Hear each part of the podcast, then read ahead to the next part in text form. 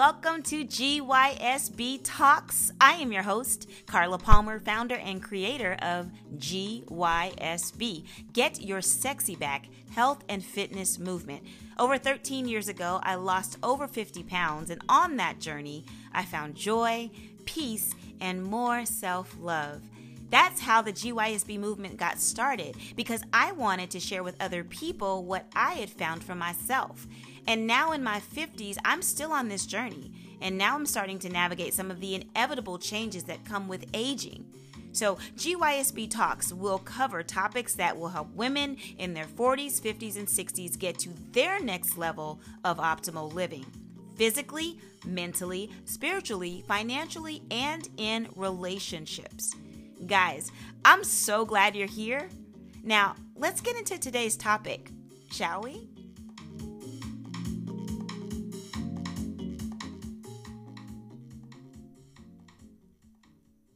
Hey, everybody, welcome to today's episode of GYSB Talks. I am your host, Carla Palmer, and I am, what am I going to say, you guys? So excited to be with you today. I have a really, really special episode. Today, I have the pleasure of introducing my GYSB Talks audience to my dear sister, Mariah Monique, sponsorship strategy educator and coach. Guys, she is the go to person for event sponsorships, strategy, and unique activations. We're not talking about that today on today's episode, but just keep that in mind. She is the guru when it comes to that. So if you're looking for somebody for sponsorship support, Mariah is your girl. So today we are going to be talking about your single season, celibacy, and faith. All three are connected when looking at this from a Christian perspective. So we thought it would be important to touch on all three. Mariah, welcome to GYSB Talks. Thank you so much, Carla, for having me. I'm so excited for this conversation, um, and welcome to the audience too for for coming in and listening. And um, yeah, I'm excited for it. I'm I'm glad you're here. I'm glad you decided to join me because it's a special episode for me. And you know, you and I have had our own personal conversations yeah. about being single and dating and what that has been like for both mm-hmm. of us. yeah. But we ha- we really haven't had like a lengthy deep discussion about it. So i took the chance and asked you if you would join me for a public chat on the subject and i didn't know what you would say because i know how private you are. But i'm so i'm so glad you said yes. Yes yes. I'm excited for it. Honestly i told god i said i want to be as open as he will allow me to be. Um, mm-hmm and and in hopes of it touching someone inspiring someone or really uh, even connecting dots for people personally in their own stories. So hopefully, uh, hopefully today brings much fruit. oh, me too. So, so uh, you are single, right? I am single. I have been single for seven years now. Now, seven is a number of completeness, and so we're hoping that you know this this this thing is over. But I do appreciate my single se- season. Um, I'm not one that is like, oh, where's my husband? You know, like angry about it. Like I am very content in my single season, uh, which is why I feel like, you know, this is an area where I'm called to, to help other women in, um, which is part of the reason why I agree, right, to have this conversation mm-hmm. publicly, mm-hmm. um, because it's just a place of contentment for me. Mm-hmm. And um, it's been years in this thing. I, I, I don't think I realized we were the same I'm seven too. Oh, really? Wow. Yeah. Yeah. The the last relationship was in 2015. So. Yep. I, I agree with you though. I, I think single season is one of the most important parts pieces of your life. You know, yeah. it's like it's an opportunity if you're Christian, you know, to let God mold you into the person He oh, created oh, yeah. you to be without the distractions. Because honestly, just dating can be a distraction, oh, if, yeah. especially if you're not doing it intentionally, right? Yep. If you're not doing it with a purpose. Yep. Um, so my next question would be like when you are dating, you are you dating at this time? Like do you go on sites? Like how does that look for you?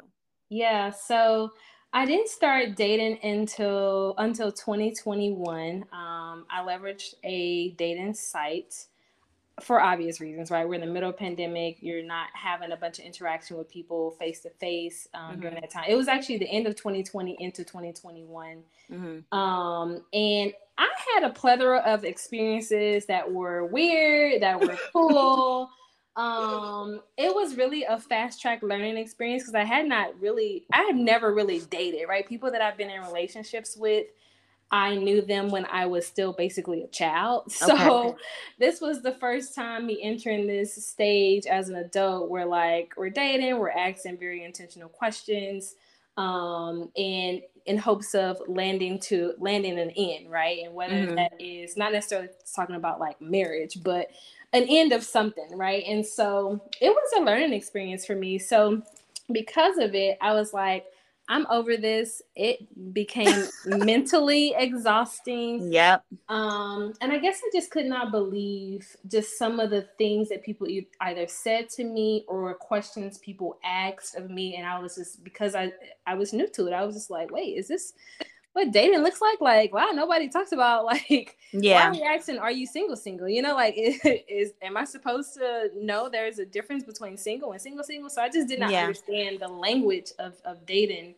Um, so I got off of all dating sites in 2021. Um, just because I was like, my husband can't be on a dating site. Like, this is just not where it's at. And I tried several of them. I'm like, I was polling people like, which one are you on? How do you like it? You know, yeah. feedback? Um, and then I recently did just download uh, an app um, just to again like I, I don't download apps in hopes of finding a husband like if it if it comes great uh-huh. but i really use it as a learning experience because i learned so much during that first time that i uh, got on dating sites um, and because i'm not you know in this game all the time I just use it as uh, essentially gleaning insight to understand what this world looks like. And mm-hmm. if that so happens to bring that person to me through a dating site, great. I never thought it would be a part of my story ever, but um, I'd be open to what he what he wants to do if if that is the case. But at this point, I am just you know easing into it. I'm not you know um, checking it all the time. It's really yeah. like out of out of mind, out of sight. I don't have notifications set, so if I just decide to hop on, it's like okay, cool. And if I don't, then um, that's kind of like where it is in my life. But um, yeah, so I'm not dating. Um, I'm getting to know people, but I'm not. I'm not necessarily dating. And I do have this thing too, especially especially if I meet someone on the app, like I screen people. Like we're gonna get on the phone call first before I decide to to drive to meet you in person. Just because I realized that in 2021, I realized that you know people were just interesting. Um, I'll, I'll, just say they were interesting, and I didn't want to waste my time. Mm-hmm. I also believe in my single season. Like I just learned so much about myself, and I started to gain a, a deeper level of value and honor for myself. Yeah. And so you couldn't just come to me saying anything, or you couldn't just right. be doing anything, or we could not be um, misaligned on some of the values that I have. Like there was some things were non-negotiable, and so if you did not pass the phone test, then we were not going to meet up. So there were many people who did not pass the phone test. Um, but then there were a few that you know I went out with and went out with a few times, and um, yeah. Um, and then I just kind of got off of it. So we're back into it now. Uh, I, I've not dated anyone since then. It's only literally been like a few weeks. So yeah, I'm excited to see what comes from it. But um, I think just all the learnings that I've gotten in my single state, like, I don't know, it's just been very, very valuable or invaluable to me. You actually mentioned this earlier. Like, if you're intentional with your se- single season, like, mm-hmm. there's just so much to gain about yourself. So much before you enter into um i call it like merge um, god's not going to allow me to merge my life with just anybody yeah and i understand that now because i understand who i am to a degree right there's always going to be a, re- a, revelation of who you are um in the in the spirit and in the natural right so there's always a revealing of myself to myself mm-hmm. but where i am right now like he's i understand i have a perspective that he just won't merge my life with anybody because he loves me that much so yeah that's what i'd say for that yeah, and I think like just being single really gives you an opportunity to really build a deeper level of self love too. Yeah. Because you know, so often, and I, am sure I've been there. Like, I mean, I have it in my book when I talk about how I didn't love myself enough not mm-hmm. to say no to different things that were happening in the last relationship that I, I had. Not the last one, the one where I lost all the weight. So that ended in 2008. Yeah. Um, and I just allowed cheating and taking him back. And it, you know, it really just boiled down to me just not having the deepest level of self love that I needed to just walk away the first time he did yeah. that. But I won't put up with that behavior again because being single for seven years, I mean, it will teach you a lot if oh, you yeah. are willing to learn the yeah. lessons. And I find now, even if I go out on a date, which is very infrequently, um, go out on a date, like certain things just turn me off. Like, and it's not that I'm just looking for red flags. They're glaring. They're glaring yeah. because I've learned to look at them and really take heed to what they are. It's a red flag is a red flag. Oh, for sure. You you can't change it to a yellow one. You can't change yeah. it to a green one. Like you want to, and sometimes we skip over it and act like we don't see it. But I'm seeing very clearly now, yeah. and I'm I'm okay with that. And I, I agree with you about being content in this season because you can be. yeah, absolutely. Absolutely. And yeah. if, and if people aren't, right? Like that it goes back to um this desire to really become more self-aware. Why aren't you comfortable just being single? Like yeah. I go places single all the time. It's all the time. movies, out to eat. You know, the right. places that people would cringe being by themselves. I'm like, I just got comfortable doing that and maybe a little too comfortable and independent. like I'm I, I pray to God and I'll just I just be talking to him like, man, like is it gonna be weird? Cause like I'm so comfortable just doing things by myself. Like, will you have to work that out of me like when that person comes? And he probably will, he probably will, but I'm just so used to doing things alone and comfortable doing so. So it's well, gonna be can, interesting. can I tell you something? Because you and I are are not the same age. I'm yeah. much older than you, but I never wanted to get to this mm. place where I am right now, where yeah. I am so comfortable being yeah. by myself that I don't even know if I want the other, if I want to be, and this is the wrong word, but I'm gonna use it, bothered. yeah. bothered with with just trying to I don't even want to use the word compromise, but I don't know what other word to use, and maybe yeah. you can help with that. But I don't want to adjust my life to yeah. to put somebody else in it or to fit somebody else in it but i never wanted to be here i didn't yeah. because i thought you know when you're younger oh i'll be married you know to the man of my dreams by 25 or by age 30 and here i am 51 been single for 7 years celibate for 12 and like i'm cool yeah yeah yeah, that I imagine that's that's a hard place to be in. That is it's not where I would want to be, but I do know that's the story of a lot of women, um, particularly black women um, that are highly educated. Like we are in those positions, and mm-hmm. um, my desire, and I believe honestly, God's hearts for for women. Um, not necessarily saying that like all women are supposed to get married. Like that's not always the case, right? Um, but my heart is that people people catch on to it fast enough where they realize that they are maybe getting too comfortable. Yeah. And and and and see God about that, right? Yeah. Um because I have had experiences where I'm like I'm very comfortable like, you know, when people when I start seeing couples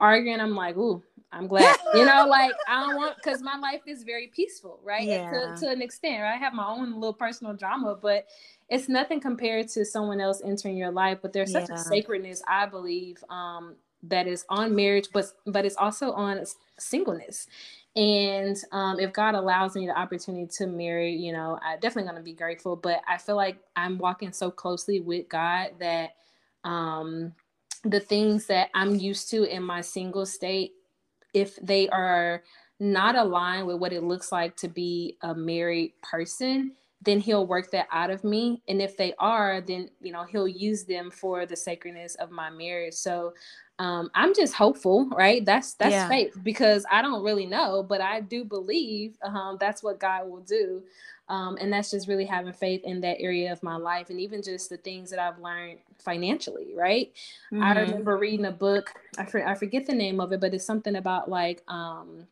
women women getting smarter financially and one of the things that it talked about in the book is that women always get the bad end of the stick because their husbands are learning about money they're handling the money and if they die or if they decide to leave then the woman is just kind of stuck without the knowledge of finance yeah and in my single state sometimes I be like, Lord, I pray my husband is good at finances because I don't want to do this. Right. I don't want to budget. I don't want to have to pay the bills. Like I don't want to manage, right?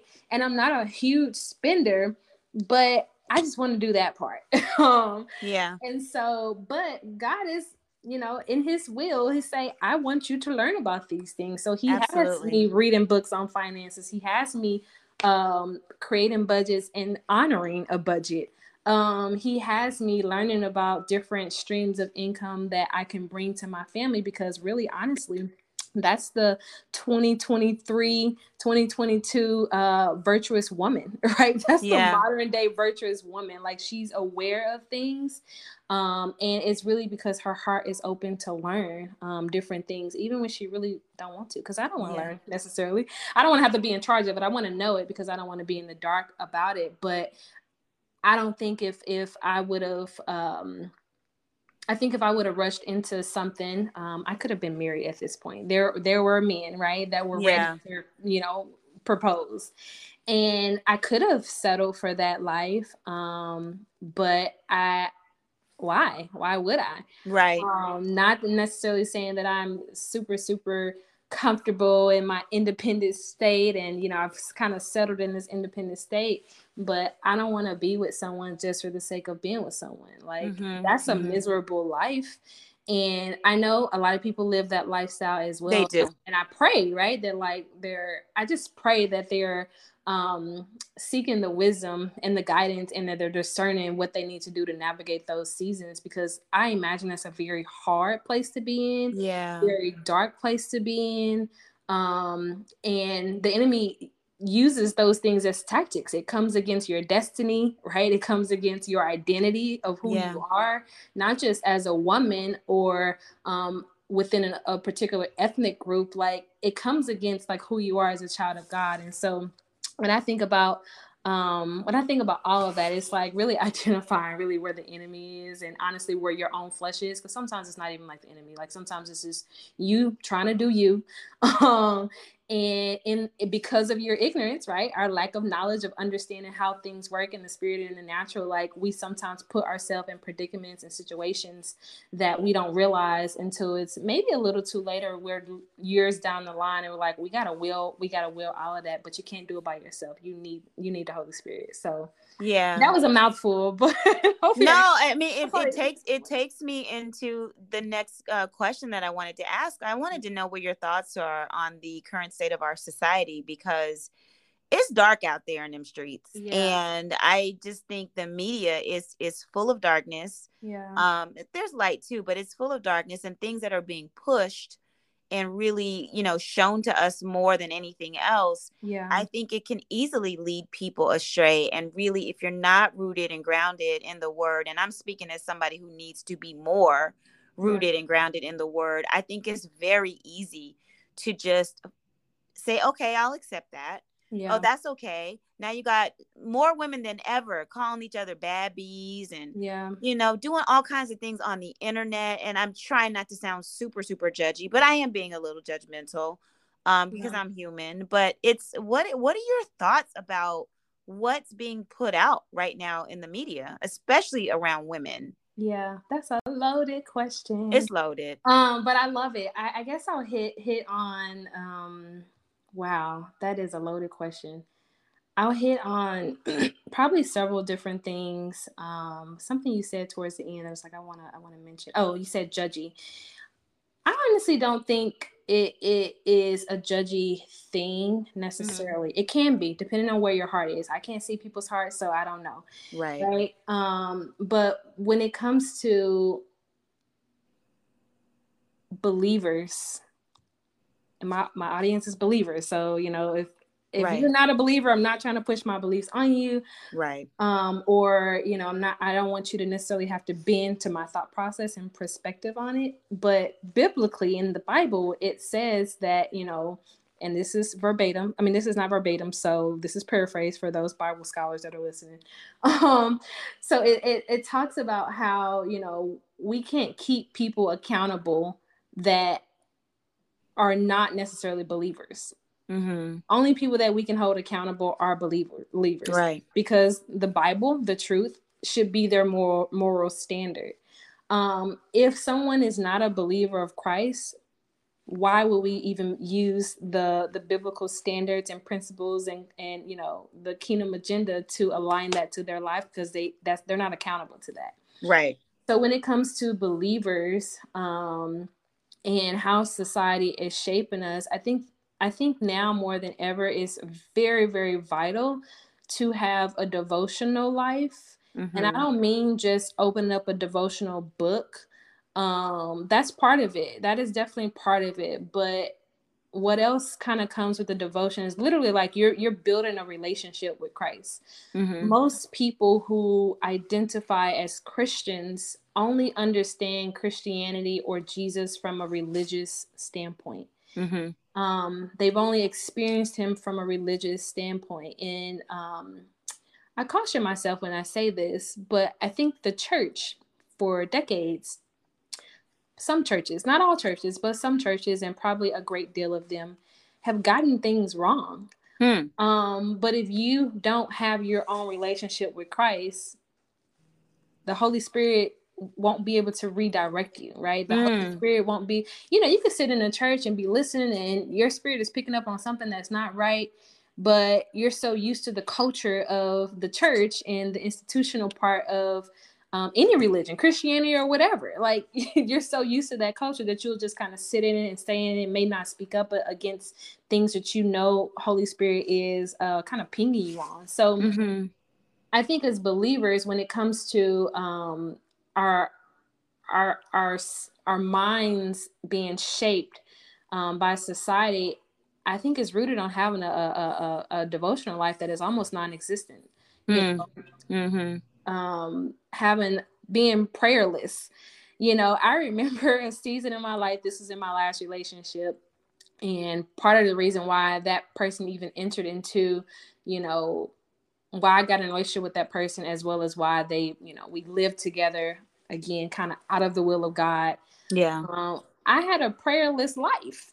Mm-hmm, mm-hmm. And while I value community and church for the standpoint of fellowship as well as learning, I didn't have that during this time. Okay. So when I could not pray and I had a prayerless life, I also did not have a community that could pray for me and intercede for me for the the door that I essentially left open for the enemy to come in. Mm-hmm, um, mm-hmm. And so when I think about you know society's impressions on believers for one like we got to get comfortable with standing out and being completely opposite than what the world is doing. Like Amen. we got to get comfortable with that first. Yes. Um I also think as adults we forget that our minds are still very moldable. mm-hmm. Yeah. Like you're not just doing things and thinking of things just because like just because it just kind of came out of thin air. Like it's because you're either seeing it so like a, uh what do they call it like a hyper what do they call it Carla like a um, like you're hypersensitive to certain things that you have seen, right? You're it's uh-huh. normal for for you. And if you've never really pulled back the curtains of dysfunction in your own life, right, then those things will be normal for you. You won't be able to truly discern what is what's happening. Um, we think about you know women now being comfortable. Now I used to be a, a cursor. I used to curse, cuss a lot. I'm still a cursor. I'm working on it. I used to cuss a lot. When I tell you, like every sentence ended with the B word, like that was my word. And it is very, very, very rare that you'll hear me hear me curse. Yeah, today. very. Um, and it's been years. I really truly believe that I was delivered from cussing. You know, I didn't ask for that. I just believe God just kind of took it took it away from me. I didn't ask for it. I just stopped doing it.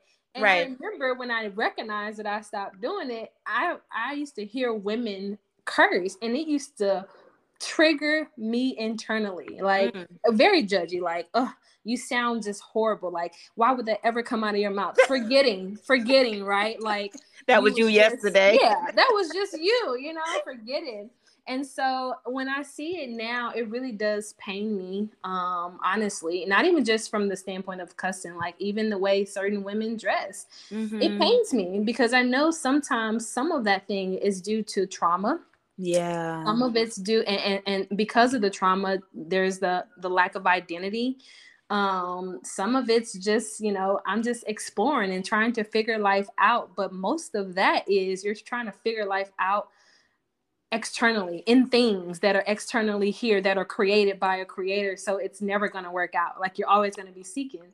Yeah. And so when I think about you know how women treat each other which i feel like is turning the tide right? I know we have this whole woman empowerment. Now now whether you agree with that or not like i know there are some bad apples in the woman empowerment space. Right. Um, but i think there has been a turn of paradigm right where women are wanting to celebrate other women you know? It, yeah i see I it am, much more. You see it much more. You receive it much more. Um and so I, I, do appreciate that aspect of it and honestly i wish you know we would do it more and be very authentic and genuine in our doing but a lot of that starts with ourselves personally. Yeah. Um when i think about media like men and you know how they talk to to women uh, in media as well as just out here in the world people that are not in any level of entertainment like yeah.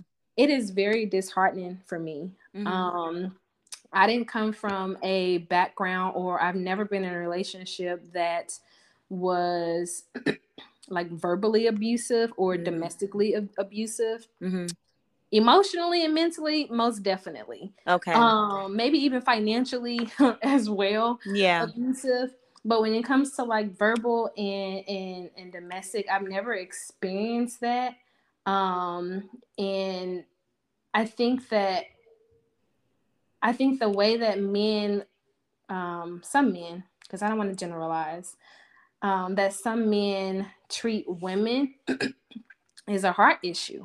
Mm-hmm. A heart issue on both both ends. I really. was gonna say on both ends. Yeah. Woman, I want to be loved because that's how God created us. Men, you know, I want to uh I want to bring respect. I demand respect, and they may not get that, right? That's that's how we're created but it really disheartens me because it's like if you just knew who you were, you would never treat another human being like exactly. that. Exactly. Like you would exactly. never. um, and people are so far away from true identity. I remember I was having a conversation with a friend and he was saying like yeah like i know who i am i know who i am and he was just really pushing the bible away pushing jesus away and i had started to come into this understanding of like because I used to be like, oh, I know who I am. Like, oh, of course, like I know. and for other people, they were like, man, Mariah's strong. She's confident. Like she's she's responsible. She's this. She's that.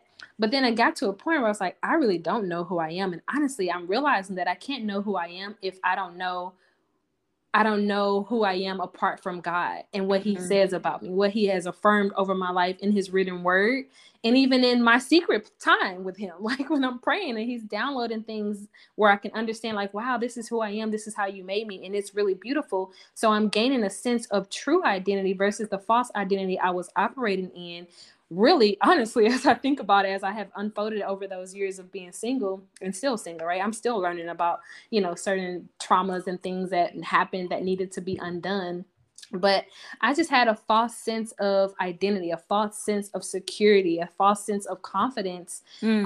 um, because I, I needed to look and i needed to be that strong black woman but in all actuality, I started to realize how toxic it was and how far away I was from my true God given identity to where I can operate at a level that um, is aligned with His word for me and His plans for me and not care at all mm. what anybody think. Now, I still struggle with it, right? Because this is a this is a work that has to be walked out. It's not something that will be like, oh, I had a revelation and now tomorrow I'm 100% better. Like, yeah. No because I've lived decades under one thought process. So it's going to take some time, if not double the time. Well, God is a speedy God uh, in, in, in some cases. And so it's going to take time for me to undo the old parts of me that still operate under these old thought processes. And so mm-hmm. I hope I answered your question. I know I said a lot, but no, no, no, you did. Is therapy involved in any of that for you? Oh yes, I definitely went to therapy. Um, so I had a few. I've had a few therapy interactions, and therapy, like they say, truly is like dating. It can be exhausting too because you really have to find the right therapist for you. Um, one of the first therapists I had, it was um, through like a EAP, I think that's called, like through your job or yeah, something. uh-huh, we have Yeah. that. So I went through six sessions. It was great. When I first started to in, interact with therapy, I was like, wow, like, why don't more people do this? Like, why is this so culturally? Like for black people, it's like we ain't going to therapy, like we ain't doing none of that, you know, we you know, you crazy or whatever. But it's like, no, we need to be up in here, you know, Yeah, yeah, uh, unwinding the things that we've experienced, um, wh- whether individually or collective or just by bloodline. Right. So I really started to gain appreciation and value for therapy. Um, I highly recommend if someone's on the fence about it or if someone is um, you know, wanting to re-engage because they feel like they need to talk certain things out, like by all means, do it. Um, I don't know that the church talks a lot about therapy. I think people are starting to now Yeah, they are. It's but it is much better. okay if you uh, god allowed these people to um, understand parts of the brain or understand how to help people navigate through certain situations and so leverage that. Yeah, um, it's the same thing as saying like you i'm not gonna go to the doctor because i don't know about the medicine. And while you may be a, a medicine person western medicine or a holistic person it doesn't mean it doesn't matter. He still allowed these people to have these gifts to be able to bring healing to your your your soul healing to your body whatever that looks like. And obviously church being the the healing to the spirit. And so um i definitely would recommend therapy. My second interaction with therapy though was very very strange. I really wanted this particular therapist that i had met and upon actually engaging with her on a client um therapist level.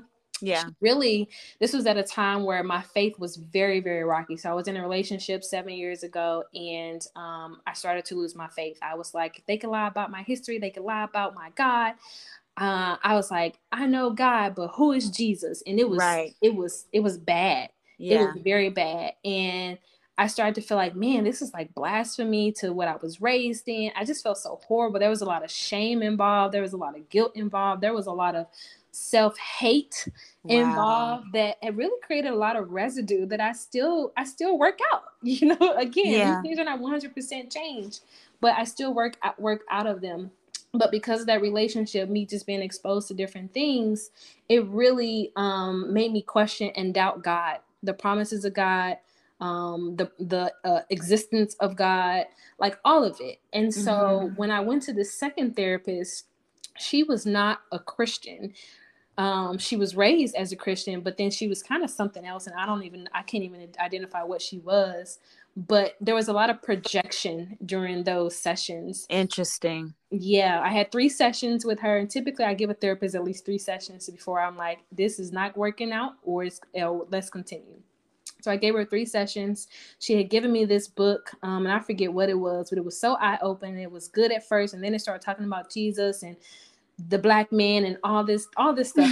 I can't i can't consume this because my faith is already still rocky at that point Yeah, and so I made a decision my last therapy session with her her I remember she said she it was almost like she was ready to fight me. Like her the spirit in her was ready to like like like she was bucking up to me. And she was like you must be a reformed believer and I was like well, this is a therapist. this is a therapist. That's so talk- unethical. what type of what type of therapy we having? Like, is this talk therapy or like what? What's going on? You know, I don't know what it was. She was just very vocal. Um, she was into like angelic numbers, which now the Bible is all about numbers, right? Like, there's Yeah. numbers, there's symbolisms for numbers, but she was on the other side of it, which I knew was not of God. And so every session I would go to, she would try to just push something. Okay. I left that last session and I was like, you know what, God, I'm still trying to figure out Jesus and I'm still trying to figure out what this is, what my faith is, where I'm landing. Uh, I was running a business too at that time that was just not as successful as I wanted it to be, Yeah. considering the effort and the work that I was putting into it. So I was just very frustrated. And so I told God, I said, I'm going to have to cut out everything that's not aligned with Christian values. Now, this is a leap of faith, right? Because somebody might say, well, well, many people say, well, how do you know the Christian way is the way? exactly. That's what I was gonna You say. know, That's what how do she you was trying to know? tell you. Exactly. yeah. Well, I decided that's what the way is for me. you know, and while I believe it should be the way for everybody, I cannot make that decision. Like you have to take ownership of that decision for your own life. Um, I can pray for you at a distance, I can intercede for you, but at that moment after that session, I said, I got to cut out everything that's not aligned because it was feeding the part of me that was creating doubt in my mind right. and kept me double minded, kept me confused a lot. You know how much mental energy was spent? yeah and wasted which ultimately made me not productive to do work. And so and not just work at a job but like just work in general. Um and so it was spending a lot of energy. So that session i just like i gotta end this and i never went back. Um i had recommended her to people because i thought that she would be great. Yeah i was like hey sessions yeah. yeah i was like hey I'm leaving this therapist, so this is this is kind of my experience. And they was picking up on some things as well. And I said, but you make the decision that's best for you because I don't want to, you know, open up a door and be like, yeah, this person's great, and then they end up being not great, and then I just kind of leave and don't tell you. So therapy is definitely a big thing for me. Um, fasting and prayer, it is a lifestyle. I don't just okay. do it at the top of the year in January. Okay. Most churches okay. are doing 21 day fast. I fast throughout the year, whether it's a one day fast, whether it's a seven day fast, whether it's a 20 or 40 day fast, I fast, I pray. Um, I also read a lot too. So reading was very helpful. I, I was doing um, a lot of personal development, reading a lot of personal development books. Mm-hmm. Um, and I wasn't really into the Bible as much around that time um, as I am now, but I did read a lot of books that had scripture in it. So they were okay. like spiritually based, Christian based books like um, The Battlefield of, the Mind, which is a phenomenal, phenomenal book by. Um, Oh, what's is that Joyce? Is yes, that Joyce? Joyce, okay. Joyce Meyer. Um, or So Long Insecurities by Beth Moore. And I was like, I don't have insecurities. Like, I'm not gonna read this book. Girl, I read that book and I was like, wow. Really? Wow. I haven't read that one. Oh my gosh, such a good, such a good book. But that's where I started. And for people that are like, I don't know about Christianity. I don't. I've I lost my faith because of disappointments or because of you know just being discouraged or just because of being frustrated. Like start where you are. Start where you are, um, because I truly have seen God work a miracle, honestly, in my mind. And um, I know we oftentimes say like, "Oh, you're a walking miracle," you know, if you maybe was having a near death accident or something like that. But it's like my my uh my brokenness was my heart. Nobody can see that. Nobody knew it but me. And uh, me and God, right? Like it wasn't really exposed to the world. It wasn't like, you know, I had a broken finger and now I'm healed and my finger works. Like that was a piece of me that nobody sees. Mm-hmm. My heart and my mind, because really he's kind of had to work on both and he's still working on both. Um, and so yeah, all of that. Therapy, fasting and praying, um, reading, a lot of reading, I am just now starting to surround myself with more um, more like-minded individuals. Uh, that was going to be my next question. What does your circle of friends look like? Yes, I love that. Well, you, of course, which I absolutely love. I love you too. I, I, get so excited when we get to hang out because I'm I like, know. it ain't gonna be no foolishness. It's gonna be clean, fun, and a lot of laughing. yes, I know. I love you. I love you dearly. I don't. I don't know if you really truly know. Um, I do. I you, do. Okay, well, I hope you I hope you see that because I I enjoy you. I enjoy you, and I I just I just love who you are. And so, most of my friends um are, wow, I am in the state season of developing new friendships. So when I moved out to California, I think it's been eight years. Eight years, yeah. Eight years. Wow, that went by so fast. That's fast. a long time. I didn't realize it was eight. I thought it was like four. No. Well, I've been in I've been in LA for six years, California, because you know I started in Bakersfield. So I was okay. there for two years. But nonetheless, um, because of the way I entered the state, let's say that, I didn't know anybody here. I did not know anything about California, to be honest. It wasn't a place that I dreamed of coming. I didn't even know Hollywood was here. I didn't even know really what Hollywood was. oh, know, wow. I don't know why I didn't know these things. I, just, I guess I didn't. Why do you not know that? I guess I didn't think about it as a kid. And I was still one of them kids that went outside to play. Like, we wasn't watching yeah. TV. We was rolling on the grass or we was out on bikes. So yeah, yeah. I just never thought about it. Um, and so I actually had a dream about California and Atlanta because I really wanted to go to California. So this is a completely when people say what brought you to California, it was completely God ordained, honestly. Because again, I never dreamed of this place. I never desired to come here. Um, and I had this crazy dream. that I don't know if we'll have time to go into, but it's this crazy dream. And I was like, all right, I'm gonna go to California because I was telling God, like, I don't want to go to California. I want to go to Atlanta. I want to work for the CDC. Oh, wow, that, the CDC. Yeah, and that was gonna be my life. Like, we're not going to California. And I had a friend who was born and raised in California. She was in Texas with me at this time, and she was like, Mariah, I think you're gonna go to California. And I was so religious back then. I was like, I bind that in the name of Jesus. Lord, Sounded like a 75 year old. Lord, don't listen to them words. Let them fall. Let them fall. She kept saying it like when I would see her, she would just keep saying saying it. And then I had this dream in um, between California and Atlanta, and a crazy dream, but it gave me peace and it started to change my heart towards California. So when people say, "What made you come here?" it was really like a God thing. Mm. Um, and when I came because I worked at this with the CDC, but I was in California. So he was like, I'm gonna give you what you want, but I need you to be in the state of California. There's something here that I need you to understand. I need you to develop, I need to develop you in, and I need you to do in the state of California. So he's still wow. working that out. Yeah, so he's still working that out. Um and so I moved out here and I'm I'm losing track of the question, but no, the friend friend circle. Yes. So I moved out here and I didn't have friends, I didn't have family that I knew of that were out here, and so I just was kind of on on my own. Um, I did have some CDC colleagues, which I'm actually still friends with today, and I love them. Um, they made that Bakersfield experience great. Hmm. But during that time, I started to have these realizations of corporate America, and I was like, is this what I went to school for six years for? Like, I don't want to do this. People's dreams are dying in their cubicles. Like, we need to figure hmm. it out. It was epiphany, and it was very scary moment. And from there, I got into business. I was in a network marketing business, and so um, I was I was pulled in by one of my college friends, and one that um, I went to Texas A&M with, and her and her husband. And I started doing that, and so I didn't really develop a lot of friendships because in my mind it was that you were either going to be running with me in life, building a very similar network marketing business, or I didn't have a lot of time to invest in you at the moment. Right. So I didn't I did not have a lot of friends. I moved down to LA. I had that exact same mindset. I also started to realize because of my personal growth journey and the track that I was on, um, that I was growing tremendously, right? I was in my 20s. and so I was not doing what regular 20, 20 yeah. year olds were doing. And so I've oftentimes felt very um just like out of the box, not out of the box, but like just like, girl, you an old lady, you know? Yeah. because yeah. I wasn't doing many things that 20 year olds were doing. I realized I was growing. And so my friends back home, I still have friends back home, a few, like two that I'm still friends with today.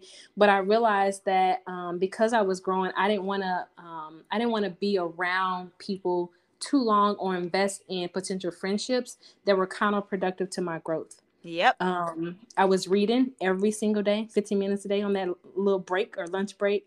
Um, I was listening to to good input, right? Whether it be podcasts or sermons, I was pouring a lot into myself.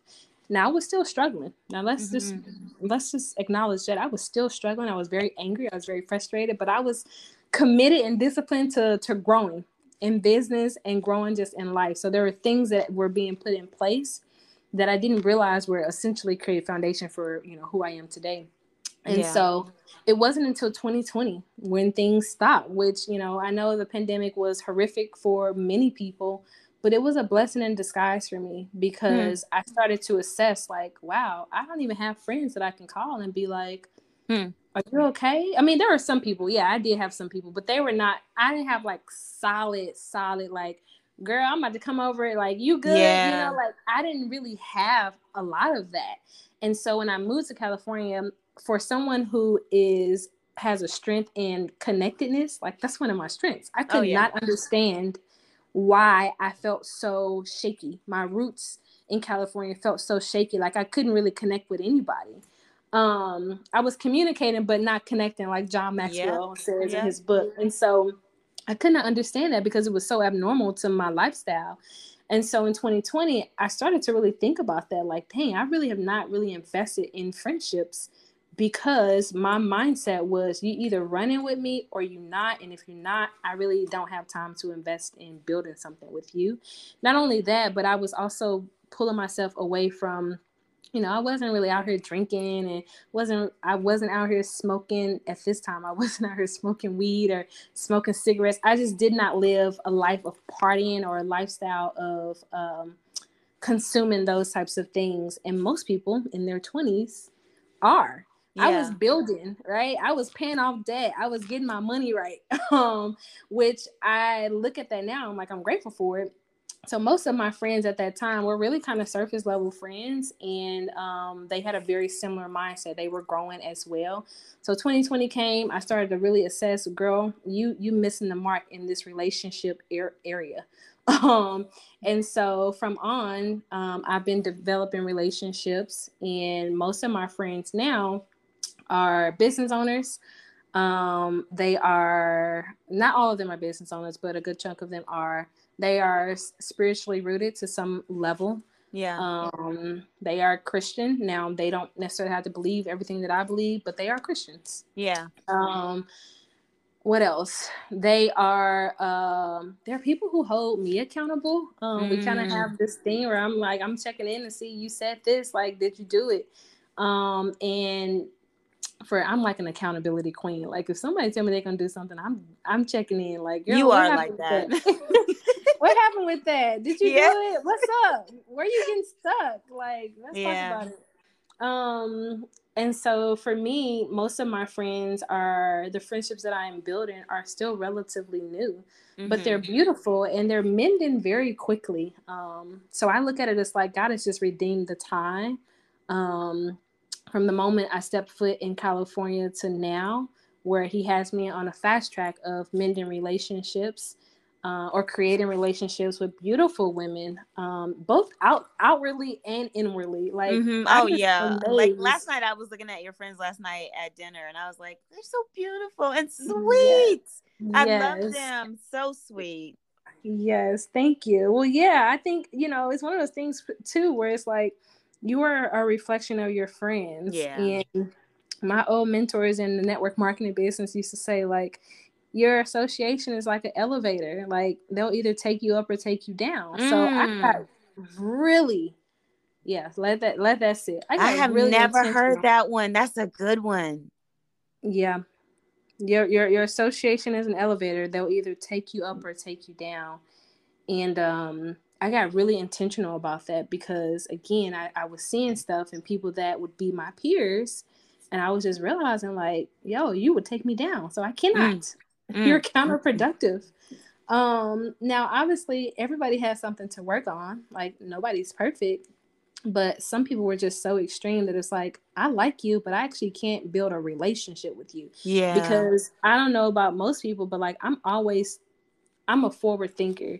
So I started to think about like, could I could I bring you around my kids? Like, would you be mm. a good role model for my kids? Like, would you be talking about stuff that a kid shouldn't really be hearing about, or would you be um, a good example in areas where maybe I'm not the strongest for my kids? Mm-hmm. So I'm mm-hmm. always thinking about like my unborn born children, which you know, if God willing, we'll we'll have some. Um, or when you're married, is it somebody you would want around your family? Yes. Yes. so my friends now are developing relationships and I am excited to um, to grow with them. I'm excited to love on them. I'm I'm even excited to um, be sharpened by them, even though that scares me a little bit. Why does I'm that scare you? I'm glad you asked. I I am uh I am an Enneagram eight. I haven't done that yet, so. Oh, you should do it. I'd be curious to know what you are. Um, now, whether you believe in enneagrams or not, or whether you believe in personality tests, and of course, we don't want to be boxed in like all that yada yada. But it's very, very, very on point. Is it like and, the DISC assessment? Yeah, sort of okay. similar, but I think it's more. Um, I think the enneagrams are more detailed than the DISC assessment. DISC assessment is more like for work. Yeah, I mean it's still it's still relatable across the board, but um I feel like it's just deeper for Okay. So I would recommend it for sure, but um I would say so Enneagram 8s are typically very strong individual um and they don't necessarily like to be vulnerable. Mm. Um, not only being an Enneagram 8, but also the way I was raised. Um, and when I say the way I was raised, it really wasn't the way I was raised, is the way that I learned how to cope. I was what I was not a vulnerable kid. Like I had a friend for 15 years, and she told me one day because I was crying on the phone, she was like, "I have never heard or seen you cry." Mm. And it had been over a little over 15 years, and like here was I was crying, and she's like, "I've never like what you cry," but I I had this very you know strong girl mentality, strong girl exterior. Um, and while it works in some season, you just start to realize that like this self preservation no longer works. So how do I shed that? So mm-hmm. when I say mm-hmm. it's scary, it's because you are allowing someone to get even closer to you or to not even get closer but like to see through you in areas that you don't really want to expose perfectionism also does that where you don't want to necessarily expose or you feel like it's exposed, but it's like everybody got flaws, right? We understand yeah. that, but it's like I won't tell you my flaws, but tell me yours and I'll help mm. you work through it. Mm. Like I am I'm low key that. um somebody can tell me their entire life and people do people are very like i have a very warm welcoming personality so people you do, will share i've shared a lot of stuff with you yes people will share and i will be like okay well, let's. I'm I'm glad you shared, or you know, let's break. Well, let's break it out. let's break it out. Like I'm here for you, but I'm like, mm, I don't know about that reverse mm. reversal. But I do believe in this season that God is taking me in and already has me on. It it will require a, a deeper level of vulnerability. That that's great. Um, it scares me a little bit because sure. it's new. It would be mm-hmm. kind of new.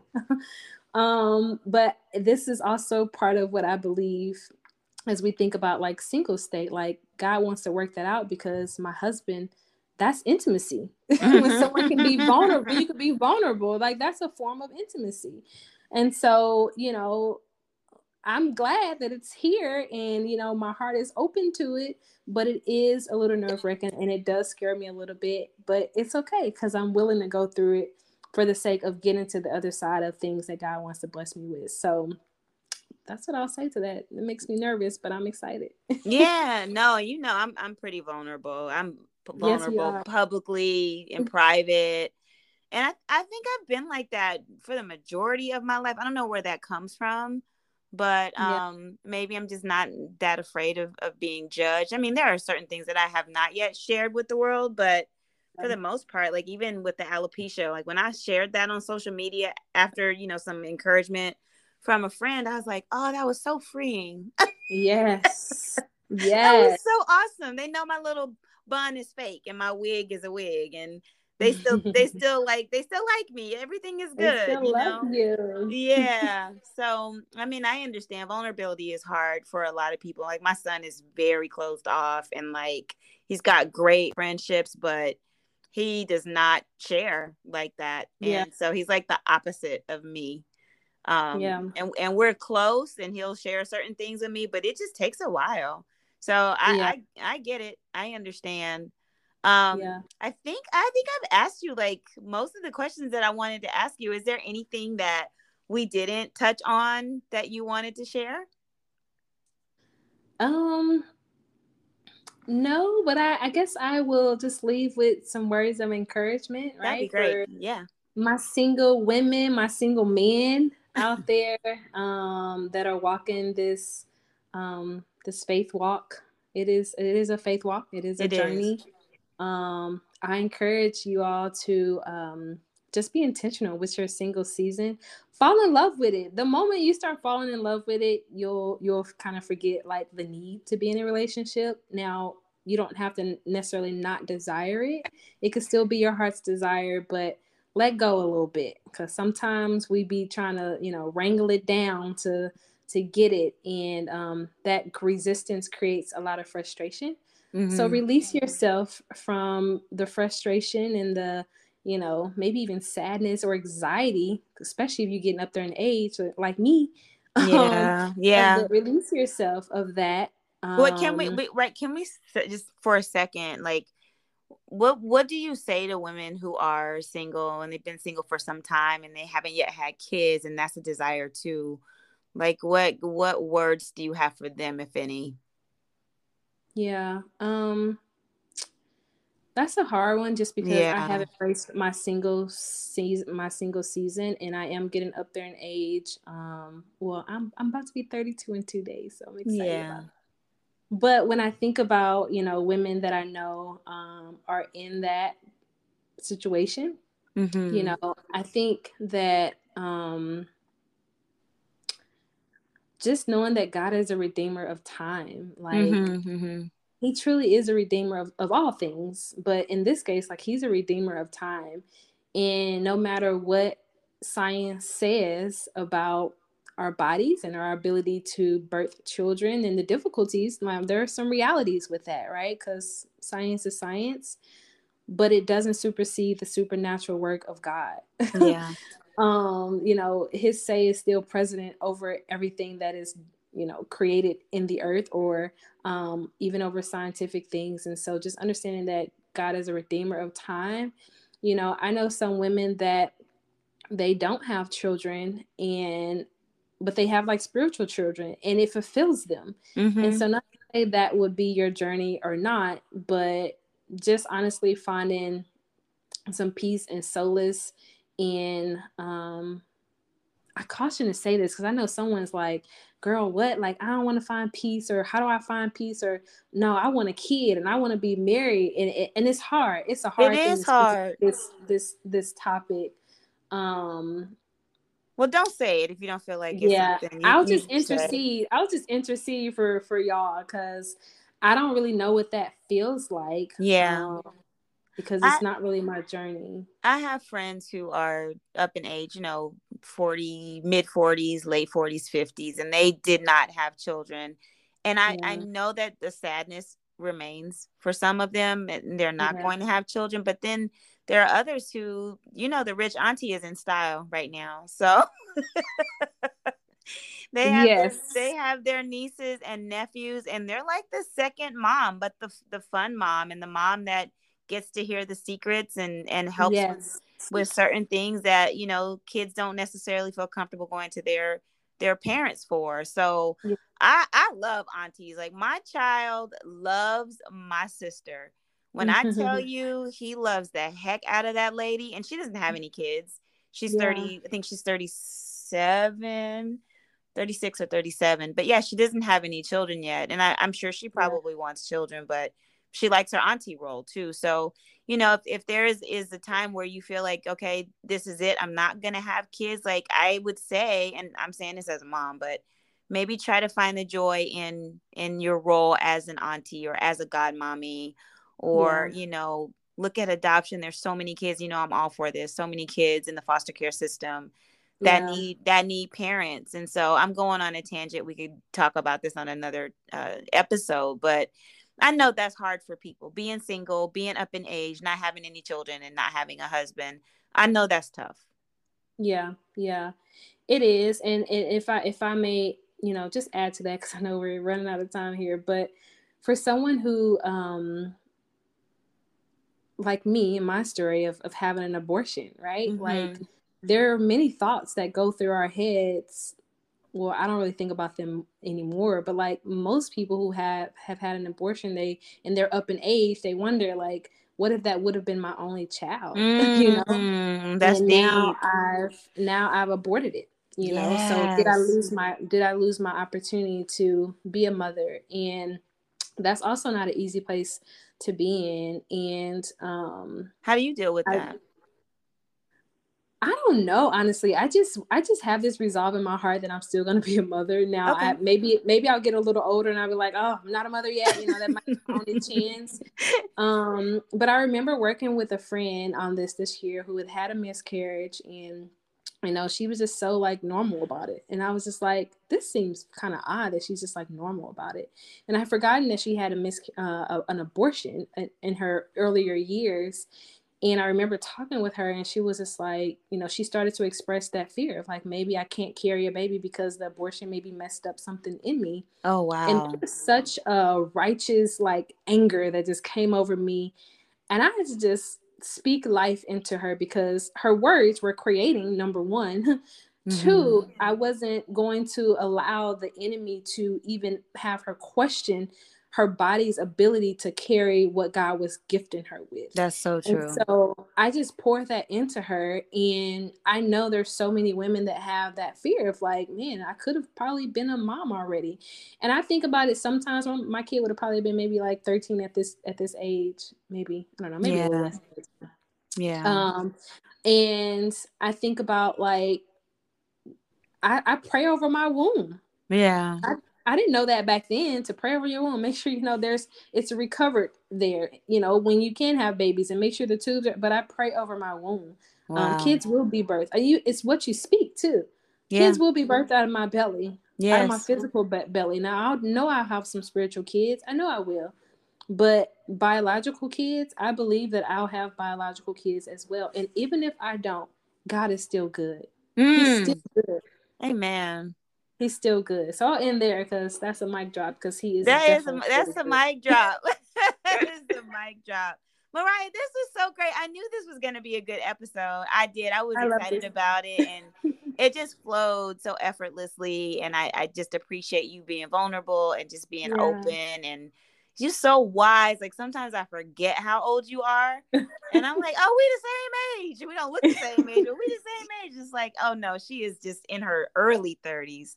But happy birthday, sister! I hope you, have a, a wonderful, wonderful, peaceful, fun, joyful birthday. Is there any way that the audience can get connected to you? Do you have any services that you're offering right now? I want to leave that out.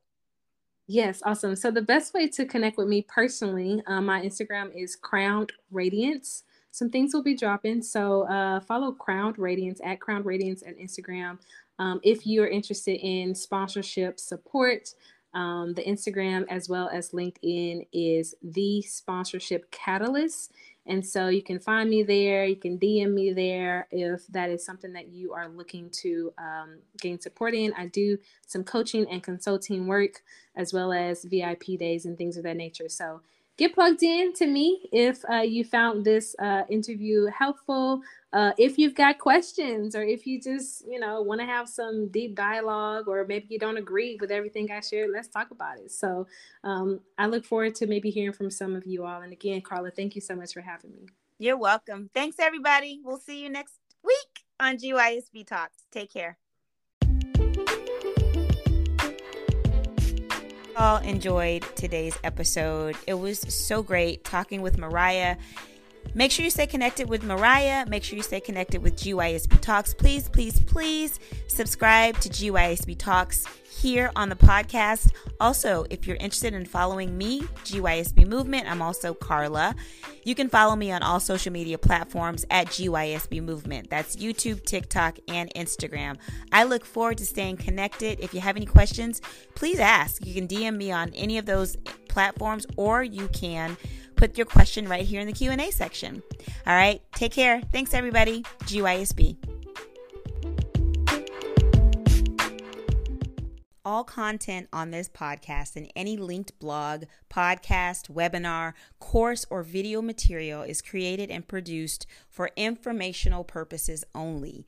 The content is not intended to be a substitute for professional medical advice and should not be relied on as health advice. The information is general and may not be suitable for your personal circumstances or complete health objectives.